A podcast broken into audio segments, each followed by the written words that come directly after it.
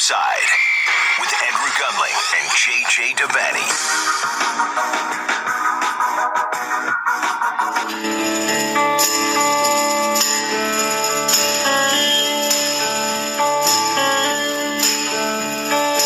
This is the end, beautiful friend. This is the end,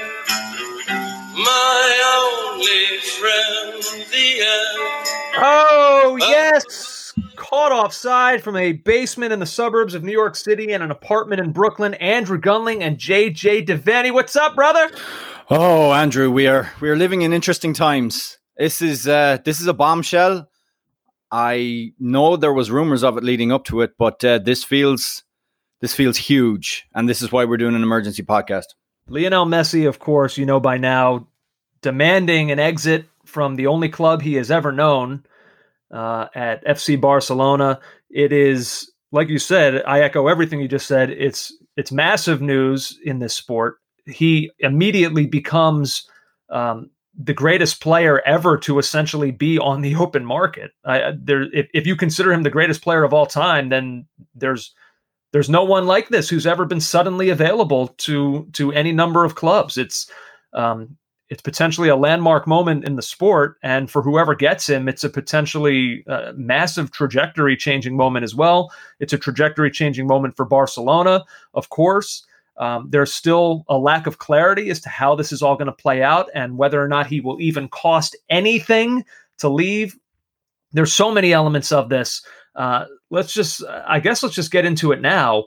Um, you know, the first thing that came to mind when I saw this news, and I'm wondering if you thought the same, is that he's one of these players that you often think about who he becomes almost impossible to picture in a different kit or in a different uniform. Like when Michael Jordan was leaving the Bulls um, and wound up at the Wizards, when you found out he was going there, it's just like, what? That that doesn't. I can't. I can't see that. Like, you know, he's one of these guys who, like, we remember him as like a 15 year old in Barcelona's youth system. Uh, is there's just no other image in which you can see this guy, and it's he's as closely aligned to one club as any player I can ever think of in any sport. Yeah, um, I, I just jotted down a few names because you got me thinking. I, I think the prior to Messi, the name you associated with Barcelona straight off the bat, um, dep- I suppose depending on what, what age you are, but but Cruyff and Barcelona. But I can see Cruyff in the red and white of Ajax. I can see that. Um, Gerrard and Liverpool, Paolo Maldini and AC Milan, Totti and Roma, Shearer and Newcastle. The, this this is the the kind of player who has an association with a club. And I know Shearer played at Blackburn, etc. But but one of the hardest things for me over the last 24 hours, Andrew, has been imagining him not in a Barcelona kit, in any other kit. It is just as a football fan, it's so absolutely weird. And it took me a while kind of to get used of Ronaldo in the Juventus black and white, but not that long. Not that long. This is I mean, when you have the president of Catalonia, you know, saying how, you know, expressing his heartfelt thanks to Messi for everything he's done and that he's, uh, he will be a Catalonian for life. And it's, oh, it, he is Barcelona. Like when you think of Barcelona now in the modern era, that is the name that pops into your head. And sometimes you forget he's Argentinian. I certainly do. There's times I'm watching it and I think, I don't think Argentinian footballer in the same way I look at Sergio Aguero or in the same way that I looked at even Diego Maradona. He is so much more tied to his club and linked to the club, and it's in his DNA. It's it's it's amazing. Yeah. Um, let's start with the first angle of this because there are so many questions to go through. So we'll try to go through them as I guess in, in, the most organized way in which we can, so this doesn't just become like a scattergun podcast, right? Random thoughts. Um, so the first question is really the most important one, I think, and and it's the question of why is this happening? Why is Messi? Why has he become so disillusioned with this club that he has professed this love for on so many occasions? The only club he's known. Why are we even in this position right now? I, I think the club has fundamentally it's on the field, Andrew. You know, we can talk about the politics in Bartomeu and, and they are linked to what happens on the field, but the club has failed to meet his ambitions. And I think the collective psychological strain of like I, I'd ask you this. Has the great has a great player, a truly great player for as for a consistent length of time, gone through such absolute meltdowns and collapses in his prime years. Like Roma, the turnaround there, then to be followed up by the turnaround against Liverpool, and now the ultimate humiliation against Bayern Munich. And I think he just looked at it and thought, this is too much. It's not going to get better. But within his contract, the keys to his thinking are there. And Graham Hunter was on OTBAM this morning, and he, he broke it down very simply. In 2017, the contract that that Messi negotiated and signed allowed him to leave in any of the following months of May to come. So essentially, at the end of every season, if he should choose, he could leave for no money. That signifies that at some point he would want to leave. He would want to do this. And here we are. We've reached that point. There's also the state of Barcelona right now in terms of the politics behind the scene, the feeling that the the, the Bartomeu has such control over the club and and has has basically sent the club in the direction it is right now. And also, finally, the you know we talked about Ronald Koeman and the bull in the china shop. I, I mean, look at the way Luis Suarez was treated with the phone call and being told he's surplus to requirements, and then look at the relationship between Messi and Suarez, which is as close as as as any player. Uh, maybe outside of Neymar, he's he, he's a huge friendship with, with Luis Suarez. They are they are that close, and he looks at that and he thinks this club is gone. Now's the time to go. And also the passage of time, Andrew. He's the age he is right now. There is this is the big move he needs to make while he's still a transformative player at the peak of his powers. Yeah, uh, the idea of that clause in the contract is a fascinating one, and everything you said, you know, you talked about what they've become um, on the field and how yeah. that's the primary reason, maybe more so than than the board. But you are you're right; they are linked. They are inextricably linked because this board is the one that allowed Neymar to go. Yeah, uh, you know, this board is the one that, like you said, it, it's no coincidence that one day after Luis Suarez received that call, Lionel Messi is handing in, he's sending in his fax that he wants out. Like that is not a coincidence to me. Um, so I think it's a combination. I, I, really believe that it's a, a, direct combination of those two things. And remember this also, um, we talked about this a few months back. 13 Ventures. Remember that name?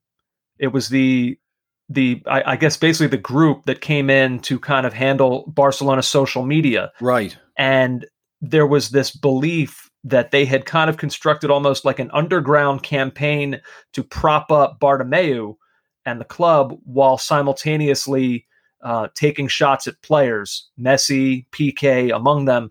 Um, and, you know, while maybe things didn't end up coming directly from that, I think it. I think it started to sow the seeds of real resentment between the two sides, as if those seeds of resentment weren't already there. Um, so I think this has become personal between Messi and between Bartomeu. Uh, and I, I kind of think that it's crossed a point of no return because Bartomeu, I'm reading this morning from Sid Lowe that basically a vote of no confidence is coming for Bartomeu. And, and even if it doesn't come, the elections are next year and he'll be out. There's just, I see no road back for him to continue as president of this club. But just uh, you know, look at, um, as I pull up Sid Lowe's article here about the uh, the vote of no confidence, here's all it's going to take for this to happen. And tell me just how easy you think this will be um, for this vote of no confidence to come. So, uh, Jordi Farré, who plans to run for the presidency in next year's elections, has called on Bartomeu to quit, and now he's pulling up this vote of no confidence. And for that to go through, um, he'll have 14 days to gather the signatures of 15% of the club's members, which is just under 17,000 people. And trust me when I say that will be a walk in the park for him to find under 17,000 members of this club who are irate with the direction in which Bartomeu has taken them. Uh, then, if he's able to achieve that, which he uh, uh almost assuredly will, um, this would then be put to the entire membership in the form of a referendum. Two thirds of a potential 154,000 voters would have to go against the board in the second stage in order for an election to be called immediately. Uh, again, that sounds pretty easy to me considering the state of things and considering the loyalty that the membership of this club have towards Messi and not towards Bartomeu. So the question is if or when this vote of no confidence occurs and these immediate elections occur, is that enough to change the course of events? I believe that it is not. I actually believe that even if Bartomeu was gone, okay, that might be something that Messi is happy about. But I think we've I think we've crossed the threshold where too much too much damage is done, too much damage to the club that Messi probably believes is irreparable in terms of how they're built right now and what they can contend for. Uh, I, I believe that there's almost nothing that can stop this at this point from this player leaving this club. I, I would totally agree with that analysis, Andrew. And also, you're trying to organize all of that that politics behind the scene in the midst of a pandemic. You know, you're you're the assembly of members alone to have a, a, proper meeting to do the things that you need to do could be very difficult. But I, I honestly think he he looks at it, and even even in the most optimistic analysis of the situation, Andrew, we're talking maybe years of a rebuild. You're talking a lot of time.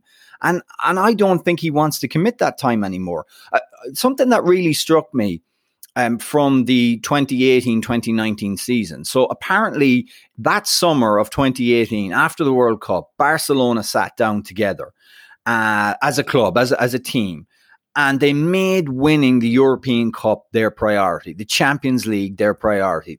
They felt that after 2015, after the win in 2015 with, with the MSN, that they needed to be back regularly and they weren't happy with the way things had gone in the following two to three seasons. So they sat down together, they talked, and it was made the primary objective. The absolute total importance was put on the Champions League. And look what happened. Imagine that you take Liverpool, you don't take them apart. Liverpool played quite well in that first leg, but they, they won 3 0. So on the scoreboard, right they're taken apart. And remember Brad, how close it was to being four, which felt if them if Ousmane Dembélé converts that chance near the end. One hundred percent. And remember so, Messi's face when he missed it. Messi oh, yeah. that, that was important. yeah, yeah. Think of his face then after the game. You know, at Anfield. Think of think of the psychological blow that was, Andrew, and then to round that up again this season with another flat performance. I think when Messi won now correct me if I'm wrong. When Messi won the Champions League in 2015, he was 28 or 29, right? So he would have expected that there was more to come. He would not have expected the utter humiliations. And I think he is looking at things and thinking, where can I go? Where can I win now? And it's no shock. It's no, and we'll talk about this in a minute. It's no shock that he's been in contact with Pep Guardiola or that he's talked to Manchester City. He needs another Champions League. And as as tough and as heartbreaking as it is to leave the club that made him, I think he feels he has to do it. And now is the time. There's there is no other time, really. Uh, yeah, and I wonder too about about his personality in a situation like this because you know he's yes, like you said, he is this club for this generation and maybe for all generations. There's no question about that. However, you know, during his time with Barcelona, in some ways, while he's always been the best player, there has also been almost a shield there to accompany him through. Like in the beginning, when he first came up, you had Ronaldinho, who was such a magnetic, popular figure. Mm-hmm. And then as he was ushered out, you know, you still had Xavi, who of course was this long-standing Barcelona legend. And then, you know, he was ushered out and you had Iniesta, who was still kind of, you know, be- this beloved Spanish figure that, you know, was was a magnetic force for fans. Right. Then you had Neymar, who uh, was this massive figure in his own right. And and when things went wrong, you know, sometimes he was made more of a scapegoat than Messi because Neymar was an easier target. Sometimes with the way he played, his immaturity, right. uh, and now you've wiped you've wiped all of them away. They're all gone now, and this is now truly, and to a certain extent, it's always been, but now more than ever, this is Messi's club. Their successes, their failures, you know, it's all geared towards him. Uh, you know, to the point where you know managers almost seem irrelevant. People believe that Messi is the one making the rules. Yeah, um, and so I just wonder. We've always wondered about his personality and how it's affected him with Argentina.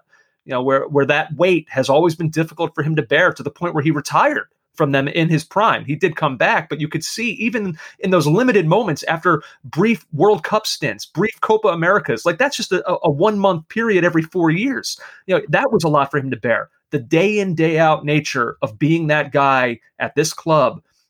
I just wonder if it's if it's just worn him away if he just needs if he just needs to get out and go somewhere else where you know he'll just be loved you know that, that because he's there yeah I i I buy that i think that is definitely a part of it um I think his ambition is, is, is more the driving force than that, and and I'd also say as well, Andrew. Like you, you say he's been worn away. His performances really haven't been. He has changed. I, I mean, player. probably mentally more so. Mentally, uh, oh yeah, I'm sure. But like pro- productivity wise, he's he's an absolute. Uh, someone described on Twitter a total cheat code, and he, and he really is.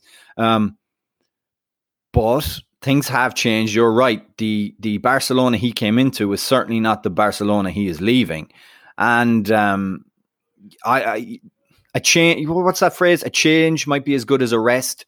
You know, maybe maybe changing, going somewhere else. We'll see him renewed uh, psychologically. He'll be the happier Messi. But I mean, he probably wasn't any happier in his entire career than than that time when he had Suarez, his friend, and Neymar, his friend, playing up front, and and they were ripping Europe asunder uh, in 2015. And I, I think if you'd have told him it's 2015, within two seasons, Neymar is going to be gone, and by the time you're 33, 34, you will not have won another Champions League. I think he would have left there and then. That's the truth for me. I really do think that. I think there's a there's an ambition there. And there's an ambition that was laid bare in, in the in the terms of that contract. How desperate were Barcelona to keep him to allow him to sign something that that is so easy to make him walk away. Just to, on a point of order on the contract, and again, um, this is what what I listened to from Graham. Barcelona's are Messi's people's contention when they sent the burofax, which is a, just a registered fax, the the contention is that August is now May because of the way the season has has has been. They they are saying August is May. Barcelona rejected that and responded in kind and said, no, well that that option has expired. It expired in May. But the the whole crux of what Messi's doing is saying August is May because this is the end of the season because of the what happened with the pandemic. Yeah, um, and and what's at stake is 700 million euros. Yeah.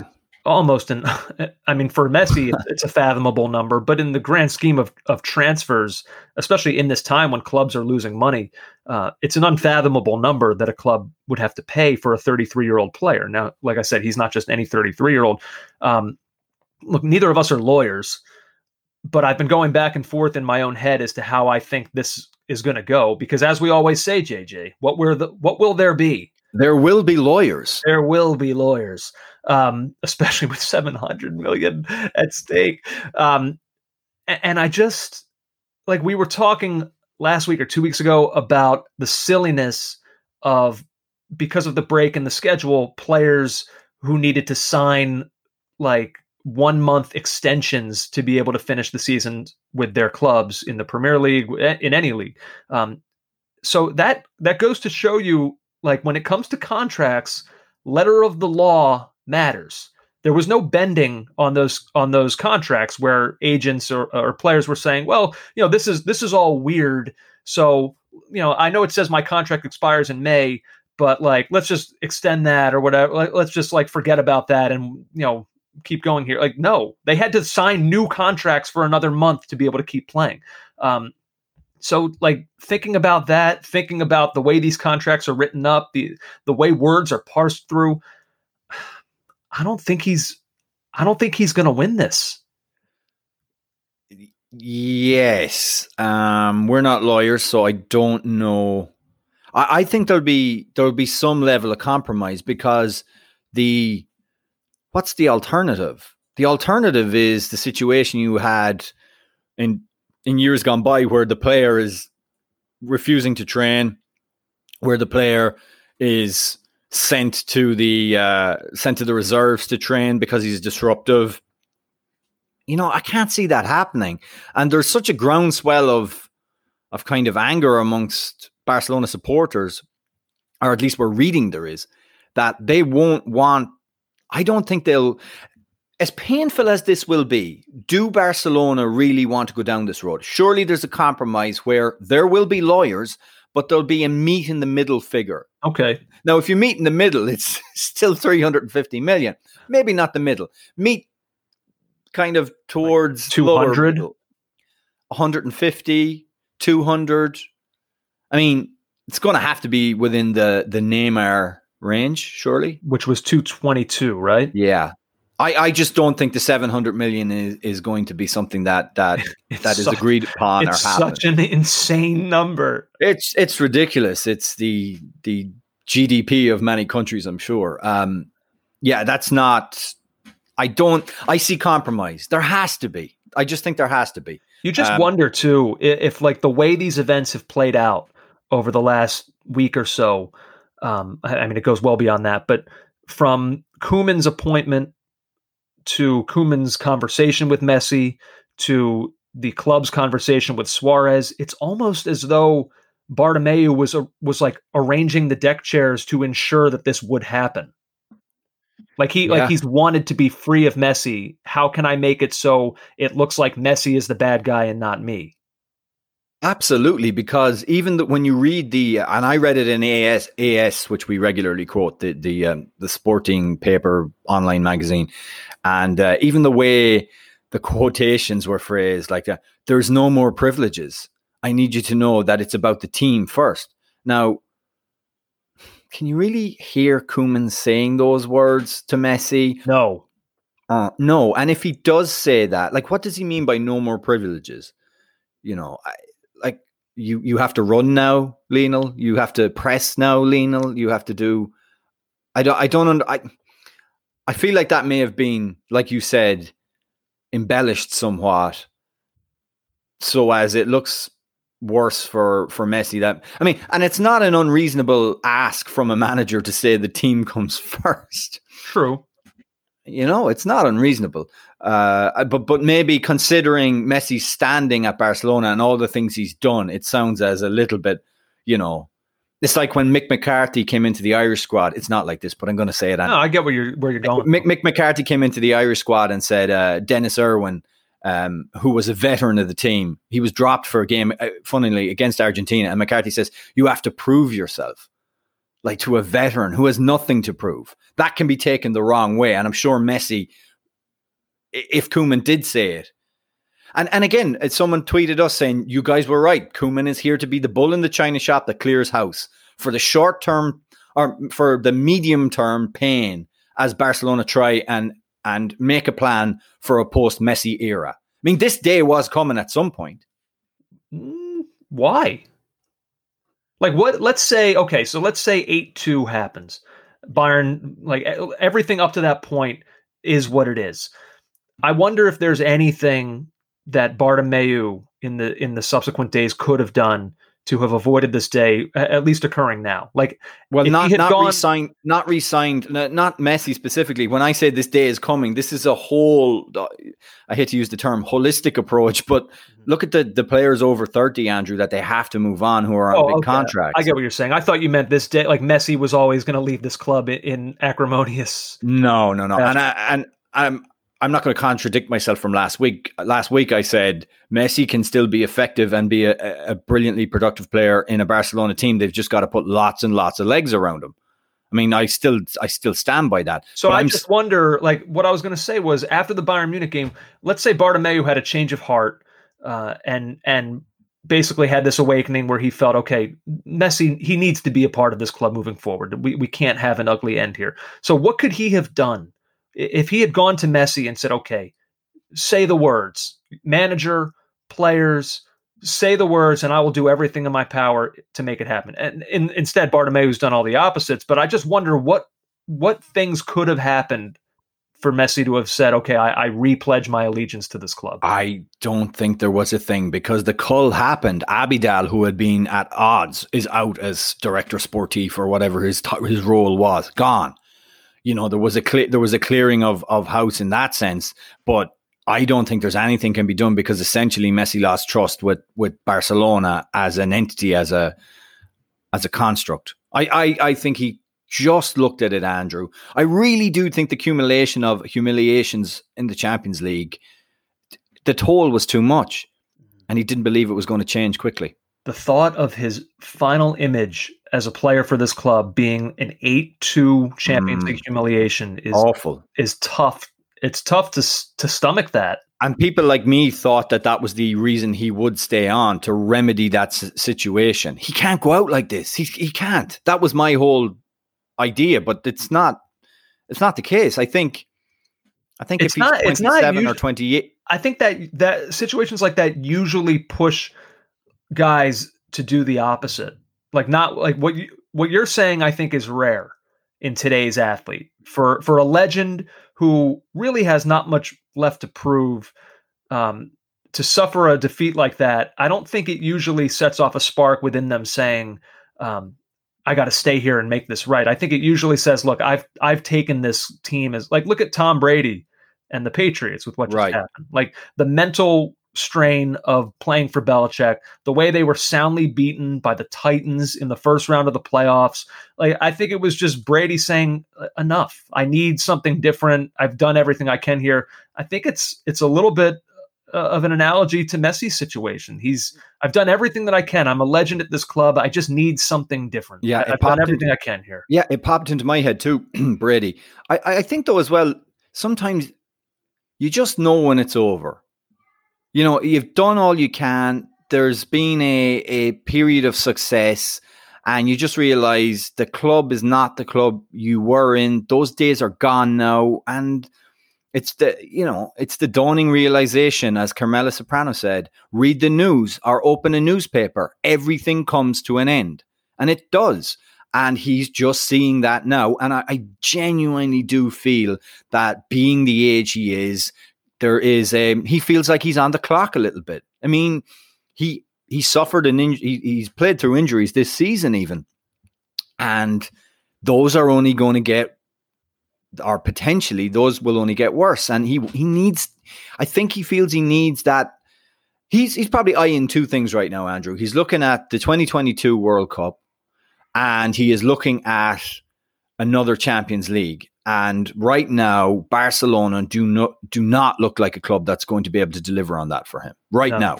At that, and, and and I think that's driven him forward into this decision. Personally, Yeah, we've talked about this before on this show, we've referenced this. That one of the most difficult things that can happen in sports is a team that has to manage the end of a legend's career. Um, it's never easy. It's never. It's just never an easy the last- situation. Can I ask you? Tell me the last time a club you felt managed it well. Any any sports team that you can think of. So the ones that come to mind are uh, br- to bring it back to here in the United States. Two come to mind the quickest. That is Derek Jeter with the Yankees. Right. Um, and by the way, that was ugly behind the scenes. yes, it Uh, was. his his last negotiation for his contract to remain and end his career with the Yankees. It was it was an ugly process. Derek Um, valued himself quite highly. he did. He he did. And the Yankees were more pragmatic about it, but they also everyone in the end understood the value of him finishing his career as a one-team man and what that would mean to kind of, you know, not just the fans, but sort of like the prestige of the Yankees and the prestige of Jeter. So they they made it work, but it was behind the scenes it was not easy. And then the other one I think of is Kobe Bryant with the Lakers. Yeah. And remember, so the Lakers basically looked at that situation as like take everything that's happening with Messi and Barcelona right now. The club is clearly on a downward trajectory. And basically, the cl- Bartomeu and the club has said, you know, this has to change. So come hell or high water, we're going to do whatever we want to do, and I don't care how that offends this guy. Um, and that's the route they're taking. The Lakers basically said, you know, this guy's legacy with our team is more important than than our actual on court success. And so they kind of just said, success be damned. We're going to just like allow this guy to finish his career here. The fans can bask in it however they want, even though the team is bad, they'll enjoy him. And we're just going to, and then like we'll figure it out afterwards. And the Lakers were awful. And they only just recovered like six years later they only just recovered from handling it that way. But you know the fans were able to get their send off for this player that they loved and it didn't have to end in ugly fashion. Um, think about but think about the roy keane era at manchester united how that ended in total acrimony. Uh-huh. things that barbs are still being thrown to this day. Well maybe not so much but uh, steven gerrard at liverpool i mean that was to my mind that was a complete mess the idea that he would leave in, in that fashion and finish his playing career in Los Angeles was just, it wasn't right. It just wasn't handled well. And I think Gerrard left it with regrets. I'm not sure Brendan Rodgers did, but I certainly think Gerrard felt like he could have contributed and would have been able to maybe do a season on the bench and, and go out that way. I think Jab, Xabi Alonso and Philipp Lahm those were pretty good exits. I mean, I would. It's funny because you would almost have to look no further than Barcelona just a couple years ago with Iniesta's exit. I don't think there was anything, you know, ugly about that. I think. Yeah, no. I don't, know, I don't remember hearing anything about there being discontent on either side. Remember, Barcelona put out that that moving video of Iniesta coming into the meeting room, watching the the video tribute, and getting teared up. Like it seemed like they handled that beautifully. But I guess it's just this it's this difficulty of you know every coach, general manager, sporting director, whatever, president of a club, they all are of the mindset that no one player is bigger than the team. But you and I both know that while usually true, it's not always true. Michael Jordan became bigger than the Bulls, and that was not handled well by management because they were not having that. Lionel Messi, for however big Barcelona is, and they were huge before him, yeah. For however big they are, he's bigger than them. Like he has reached that that stratosphere where he's bigger than the club. And you know, they'll, we, they'll continue to be great afterwards. They're still a great club and great players will always want to play for Barcelona, but right here and now, Messi the brand I think is is bigger than Barcelona. Remember we uh we asked Graham Hunter on the pod and people should listen to that podcast that we did what is it, a month ago now when the the Spanish season ended and Real Madrid were crowned champions. People should listen back to that because Graham gives so much insight. And I asked Graham, have Barcelona got a plan for a post Messi era? And he said, no, they don't, but you can't blame them for that. I do think that there has been an acceleration with the way they've acted, with the way they're kind of discarding or, or looking to rebuild uh, the club, senior players being told that they're no longer wanted, and and now this should we call it an impasse with Messi? We'll call it an impasse for now. Um, this is this is not how I would have done it. It just isn't. No. And by the way, like that whole Graham Hunter interview that we did, yep. that in itself is almost evidence of you and I. Like it would be disingenuous for us to sit here right now and just be floored by this news. Like the whole no, reason we not. had Graham Hunter on a month ago was because yeah. like it was to talk about Barcelona, their future, and Messi's future. It was this day was maybe we're a little bit surprised with how quickly it arrived and sort of like the ugly nature in which it arrived, but yeah. we knew that there was a distinct possibility that that 8-2 defeat to Bayern Munich and and this this end uh, of the season in La Liga against Real Madrid that this would be the final act of his career there.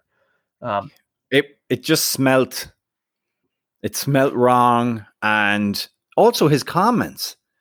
I mean, Messi was not Messi in the last few years has been more vocal than ever before, which would kind of, I suppose, just amplify the frustrations you'd see on his face at the end of a defeat.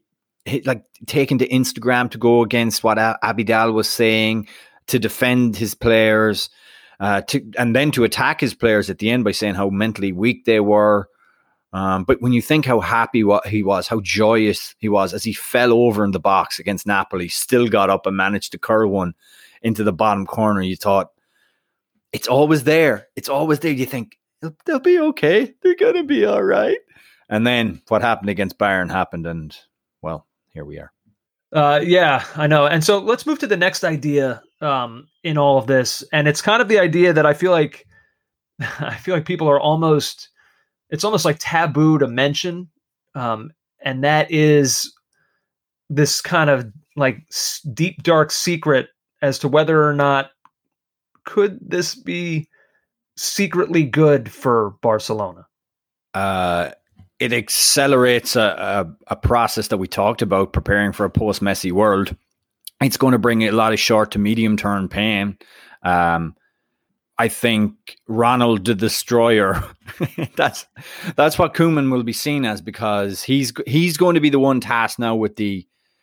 He's going to be the one where uh, you know he'll be the David Moyes in this, the Louis Van Gaal in this to an extent, uh, where he's going to have to negotiate difficult years. Uh, but there needs to be a cohesive plan, Andrew.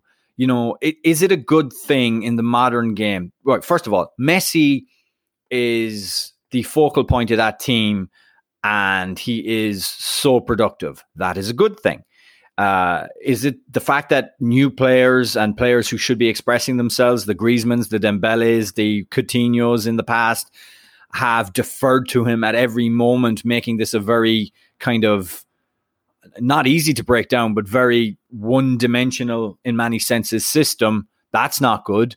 They need to build players in in the modern game, you need the faster, more athletic. Say, if you want to play a 4 3 3 3 up front. So Barcelona need to work on doing that. Is it good that you have a player in the team that doesn't press or run in the modern game? That's not good. So the fact that this takes you a step further towards a modernization or a, a, a progression in what your team does or a change in what your team does is good, unfortunately, you're losing the best player in the world. Right. And that's the only way I can frame this.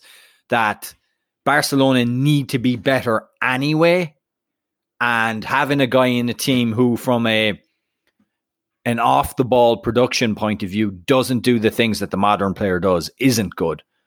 And we'll talk a bit more about that when it comes to where he where he has a landing destination, because I think that that's interesting too. Yeah, I, I, think what you talked about there is is kind of the interesting point is whether or not this is like if there are other players on that team right now who we believe are great players in their own right, but have not been able to show that for whatever reason. Um, Gre- I mean, Griezmann is the only like he's who I'm thinking of saying all this. Like, if if quietly behind the scenes he's kind of like, okay, good, now I can be me here. Um, you know, you know, and look, Ansu Fati is, is an interesting one for Barcelona because you know maybe not quite to the level that Messi was in like 2004, 2005, around there, but here's this 17 year old kid who yeah. their their idea is he will he will now carry them into the next generation and be be our Messi for the the next 15 years. Now that is a horribly unfair burden to place on a 17 year old, and I'm not saying anyone is actually doing that, but right. you know maybe Messi's departure is happening at at what could be a, a good time for someone like him. It's also a good time maybe for someone like Antoine Griezmann. Well, that's what I said. Yeah, I mean, Griezmann is the guy who I said is probably like quietly pumping his fist right now. Right, uh, and and I, I know you make the point about Ansu Fati, but there's like uh, older players there, not quite senior players in the, in the same way that Suarez is, but older players there who will probably think this is a chance for for me to be the main guy or for me to do the things I used to do when there wasn't this behemoth playing alongside me.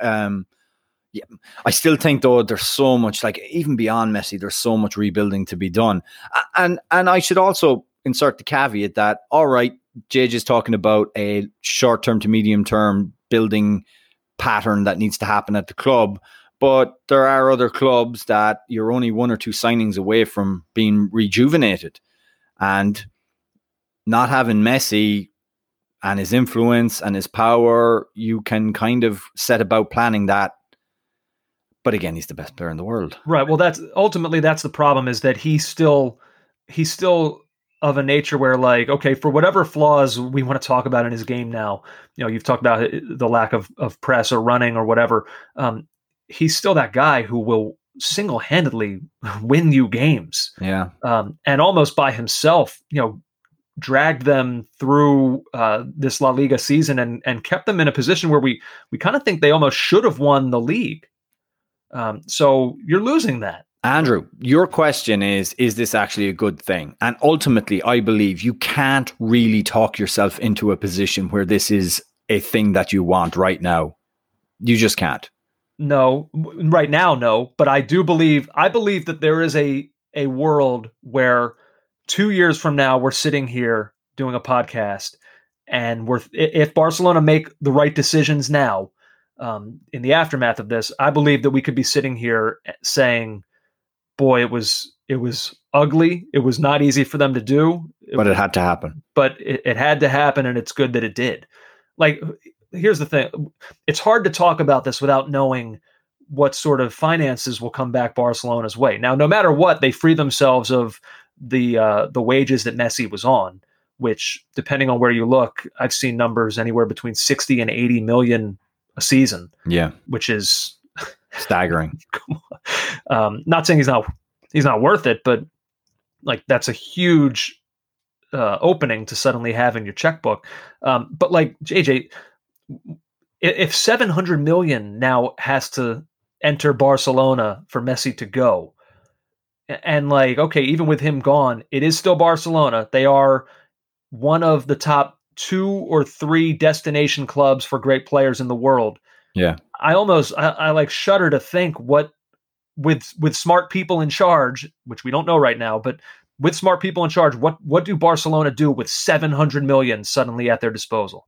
Well, I mean, ultimately, they're going. I'm. I'm not going to say 700 million, but I agree with you. They're going to have a huge chunk of money to to do. But we have to see what what kind of structures they put in, who they who they have leading the the spending of that money. Um, but you're right. Ba- Barcelona are going to remain as much as Messi is impo- huge to them. I- I don't see them going into a Manchester United period of decline, even though I referenced United and Moyes earlier. I don't see that. I still think there'll be a preeminent landing spot for for top for the cream of, of South American talent and European talent.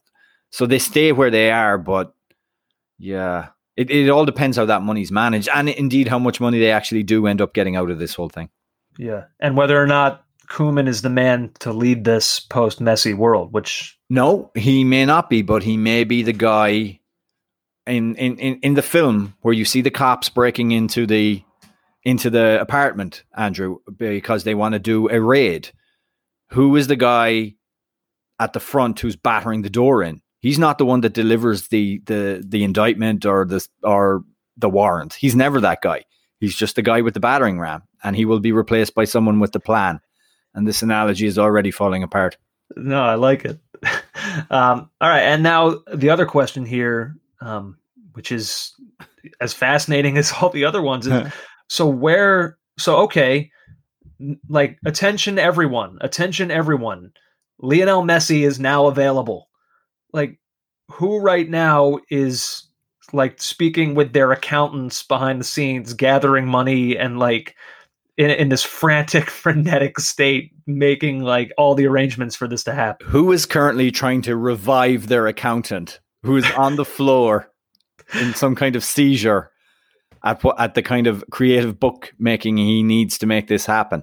And again, like like our what we mm. were just talking about, this is again very difficult to talk about without knowing the the figure financially of what may have to go to Barcelona. If it's if it's on a free, well, that opens up Sure. liter- literally a world of possibilities. If it's for 700 million, I'd say there's two clubs that I would consider. Right. And if it's some sort of in between, then I think you got like five or six clubs that we're talking about. right. So it's hard it's hard to know.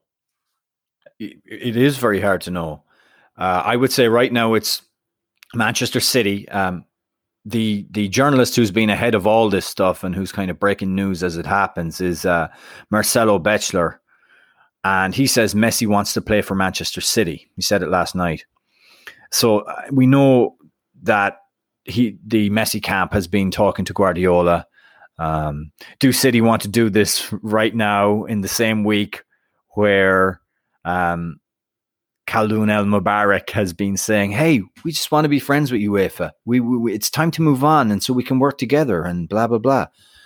Um, So glad you brought that up because the optic of them just having like gotten by these UEFA chargers and then and then shelling out possibly 700 million euros to buy one player is such a middle finger to everyone involved. Well, I think the middle finger has been has been shown by Manchester City, all right, and maybe me and you are laboring under the idea that F- FFP can survive what happened to it this summer in Luz- in Lausanne. Uh, maybe we're laboring under a serious, serious uh, amount of naivety. Uh, I see City, I see PSG. I think uh, it would be appealing. Not it would not be appealing to play in League One, uh, but it would be appealing to play alongside Neymar and Mbappe, two guys who will do the running for him. Uh, and they've got the funds to do it. Those are the two real landing spots. Now, I was reading uh, Rory Smith in the New York Times yesterday, and Rory was talking about how there's a a long term fam- some kind of relationship like inter intercourted Messi as a youngster, and there's continuing some kind of links. They basically Inter, and Inter Messi. Milan, we should say. Yes, for all, Inter. the, for all the Inter Miami fans out there who are who have their we- antennas up. Well, uh, according to Graham Hunter, um, Messi has Messi and Suarez have spoken to Inter Miami, whereas Suarez is is is very much in on the radar of Inter Miami. That may happen. Messi kind of said, "I'm interested, but not now." Right. Okay, so Inter Milan have this uh, um, uh, kind of association with Messi. I, I think Inter Milan is a would be a an unpalatable move for him. Looking at them right now, looking at the position, Conte's contract has been renewed. I didn't think that would happen after what happened against in the final, the Europa League final against Sevilla, but that is happening apparently, or has happened. And I, I look at their team, and yes, they have some good players like Lukaku and um, uh, Lautaro Martinez and um, uh, Barella, the fullback. I, you know, I mean, they've got some nice players, but I don't see them as competing for the Champions League next season. And there's, you know, there's a, they're certainly not the the completed project that Messi would want to step into. Um, so really, I mean, I think that narrows it down to to two locations, City and PSG. Unless Manchester United and Ed Woodward want to flex the financial muscle that United definitely have as as one of the biggest clubs in the world, and do something that they were thwarted in doing when they tried to sign Ronaldinho in 2003 and, and buy the best player in the world. I don't see it happening though. So they are they are a fascinating wild card in this. However, I just don't know if I'm looking at it from Messi's perspective. Let's say both Manchester clubs can make it happen. In what world would he choose United over City? I just don't I don't see him do even if United make every effort to make it happen, I don't see why Messi would go that route. No, and and and also again, look at how mobile you know Greenwood, Rashford, Martial. Look how mobile that is up there. Look at um, Bruno Fernandes. Like Messi, you can put him in there, but he's he's going to fit much more snugly into the position at Manchester City, into a system that he knows with a manager that he knows. Yeah, uh, City uh, City have to be the leading candidate. Like that's I think it just makes it just makes too much sense. PSG is interesting simply because, uh, like City, they offer the financial clout to make it happen. Uh, Neymar, like the idea of Neymar, Mbappe, Messi is, I mean, just like what a what a joy that would be to watch. And you wonder, you know, maybe Messi, maybe he's kind of just in this now for Champions Leagues. Like he can. oh, I, I'm like, convinced if, of that. Like if he were to go to League Uh, you know, and, and play for PSG, maybe it would just be kind of a more fun experience where like he'd be with his buddy, he'd be able to like rest periodically during Yeah. league uh get matches and make sure he's good for Champions League and whatever internationals he's gearing up for with the World Cup or whatever. Like it may just be like, okay, I can just kind of enjoy myself here while still while not necessarily in an MLS way of enjoying oneself at the end of their career. He could still be competing for like the, the sport's highest prize in the Champions League trophy.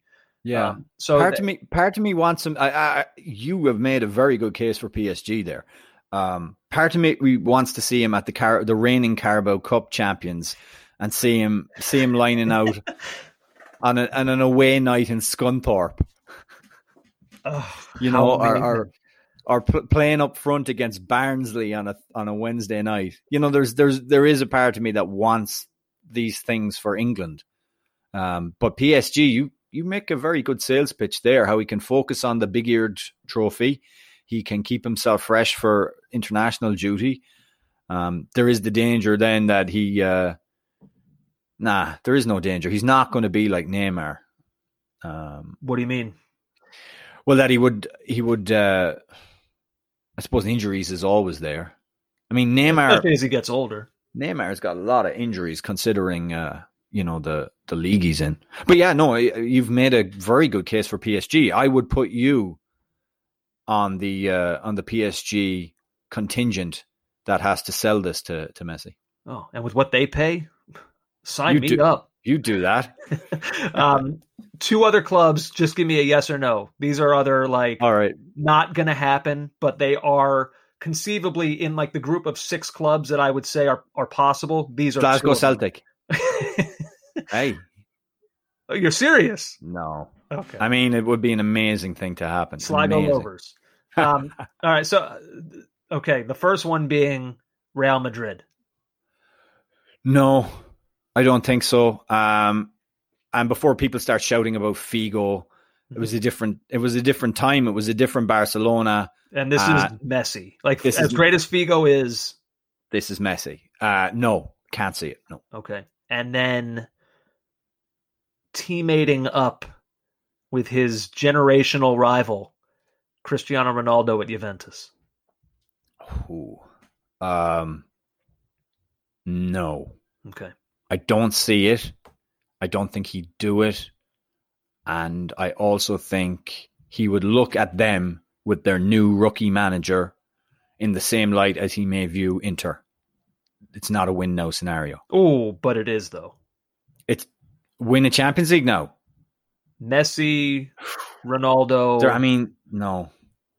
so you no. think that should that team exist, uh, they would not be considered Well, it a no. win now Champions League squad. Wha- the midfield needs work. If if if Artur comes in and is reunited with Messi very very quickly, quicker than he expected, and he does very well in that midfield, we'll, we'll talk about another possible acquisition they have. But that, that I've never liked that midfield, never.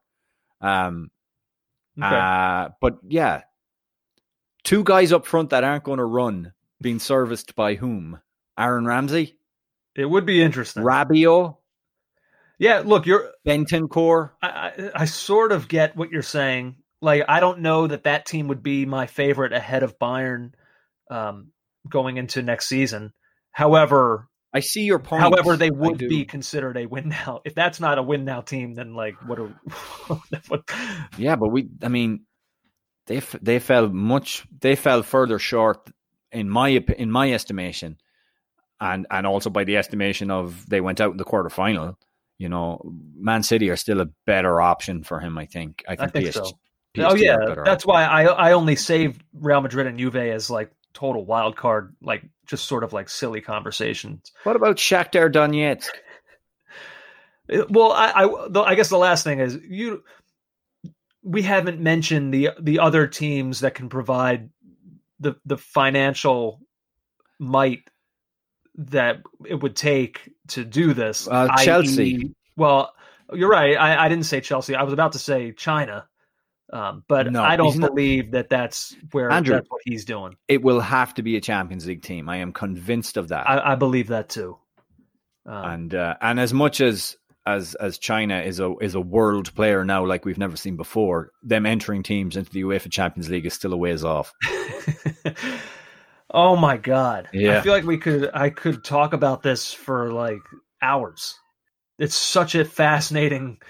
We've just never seen a. Pl- I mean, Ronaldo has changed clubs a couple times, and that has been fascinating. But I don't know something about Messi and Barcelona. They're just like so inextricably linked with one another, and and he's still so, in my eyes, so much the best player in the world that this is just crazy. God, this will be. I don't know. I guess the the I mean- only the, the last question I have for you before we move on to a couple other news stories and then we'll get out. The the last question I have is is there we touched on this at the top, we've talked through it, now we circle back to it. Is there any scenario where you see cooler heads prevailing? and him playing for Barcelona next season? Uh, just from listening to the people who are on the ground there, no, no. I, I, I don't even think some kind of like scenario like you laid out of a of a snap um, vote of no confidence or whatever or censure. I think they call it of the uh, of the president and a change at the top will make a difference. No, I think it's uh, the cycle is over, Andrew. The sun has set on his time in Catalonia. I'm not going to rule it out. In fact, okay, if I were going to list my my rankings in order of what I believe are the three most likely scenarios for what happens to him. For me, number 1, Messi to Manchester City. Number 2, I'm going to put at number 2. I'm sort of contradicting myself from the start of the podcast, but just like rethinking rethink like just thinking all this through my my head. I'm going to say number 2, cooler heads prevailing. Bartomeu ousted, Messi reconsidering. Maybe that financial number, the 700 million goes through, and like Messi is just a, of kind of a professionalism where he's not going to go the route of refusing to train. He'll just kind of bite the bullet. Um, so I'll say that number two, and then PSG three. I did text a mutual friend of ours last night and said, I think he stays at Barcelona. I think this is too you much. Yeah, but yeah, I did. But the stuff I read this morning makes me think no. See, that's why this is fun though. Is because like every hour, like you're changing your uh, your opinion on this. Like that's Ugh. what makes this so interesting.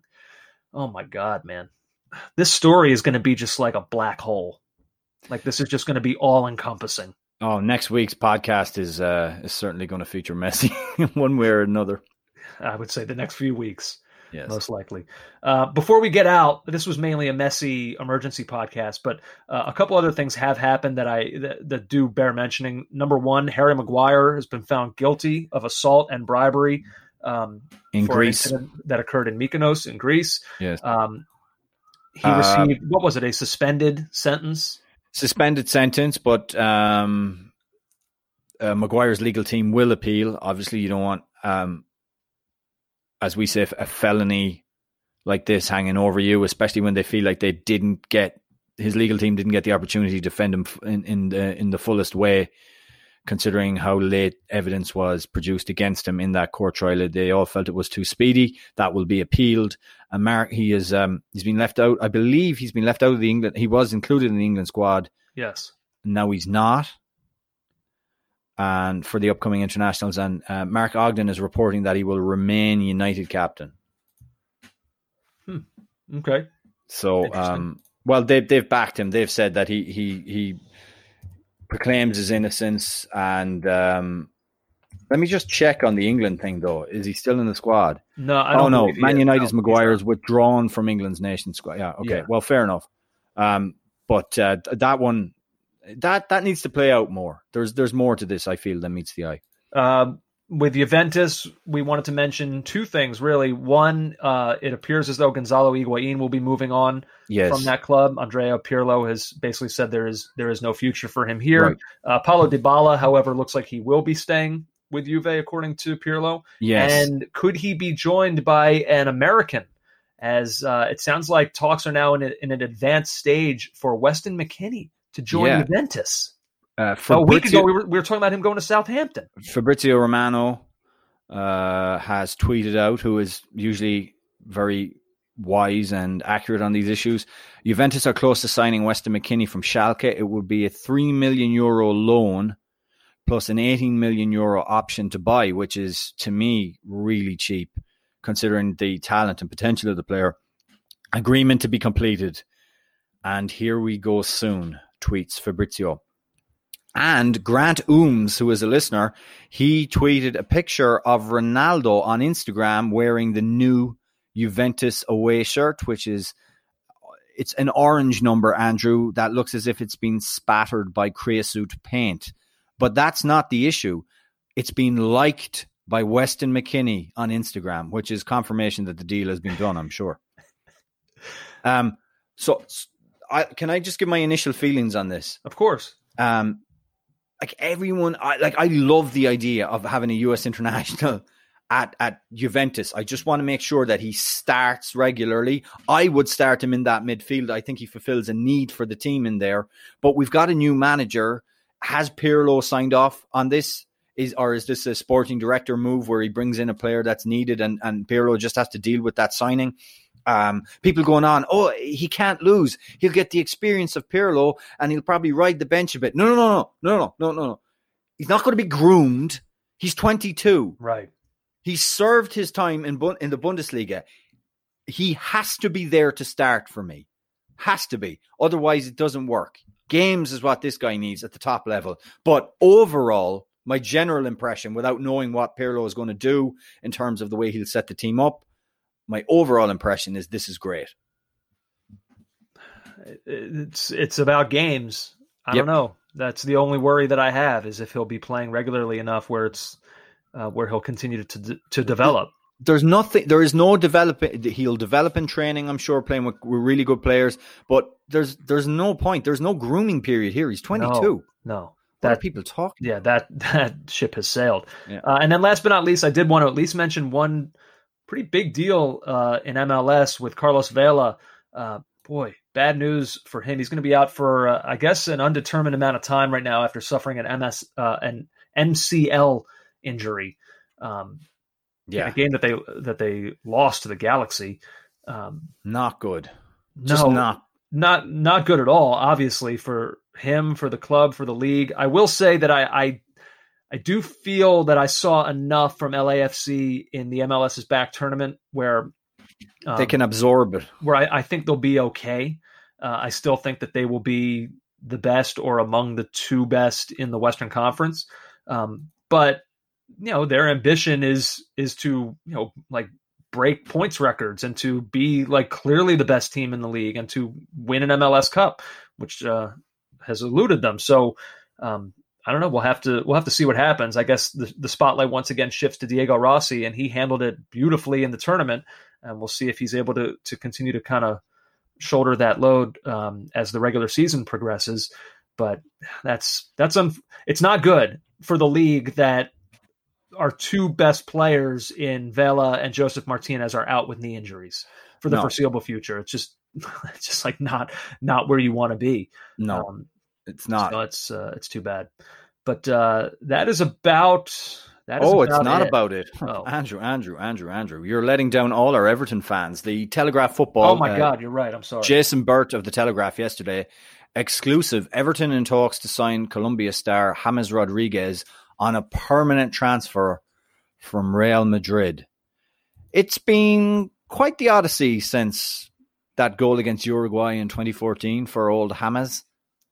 Um, I say this without any real insight into like what formation Everton will play, um, tactics, like whatever. I, I think know. it's a good think, signing. I think it's great. I think it's I think it's great for them, and um, it's like kind of weird and a little bit surprising, um, Sure. but But I like it. And, and Anc- Ancelotti knows him very well. I have to believe that that's what's driving this. Of course. Yeah. uh, and I Um, think it's. I I think if you're an Everton fan right now, I think you're you're loving this. it's exciting. It, it really is, and um, I think uh, he could be a creative presence, a link man, a goal scorer. He could be all those things, and Everton fans just will love the idea of it. Albeit he, you know, it's been a a meandering existence since 2014. Has is do we He, put him he in the? still had moments though where he like he Sure. summons that. I know, but, it but what you is it about teams? Is it just that it's been a numbers game and the teams he's been at have had too much quality? But what is it about him, Andrew, that makes managers go after a while? Eh, You're right. I don't know. I mean, he's had some injury issues, but uh, I don't know. I don't know. Um, but I got to believe at Everton he'll have every chance to be the man.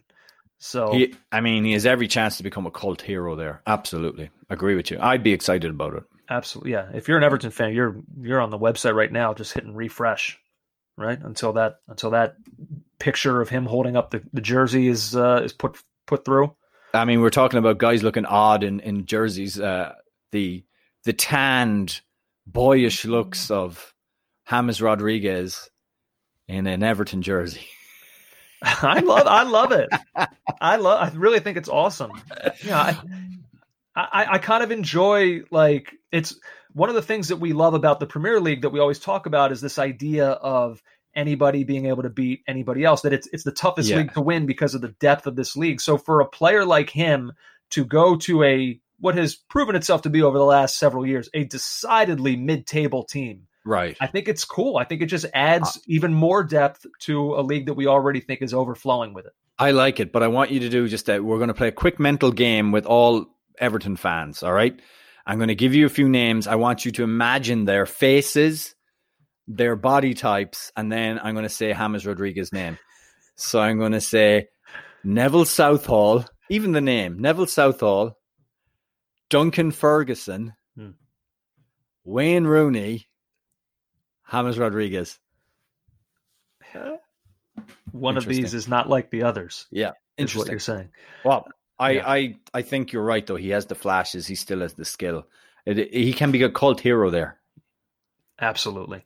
Um, all right, so that is about it. I should say also, um, I know you've been documenting this on social media. I got a haircut, everybody. So my time in the sun as a uh, as a rock star, I felt like JJ. I would walk into with my long flowing hair. I would walk into to rooms and I would hear murmuring like, "Oh my god, is that is that Jon Bon Jovi?"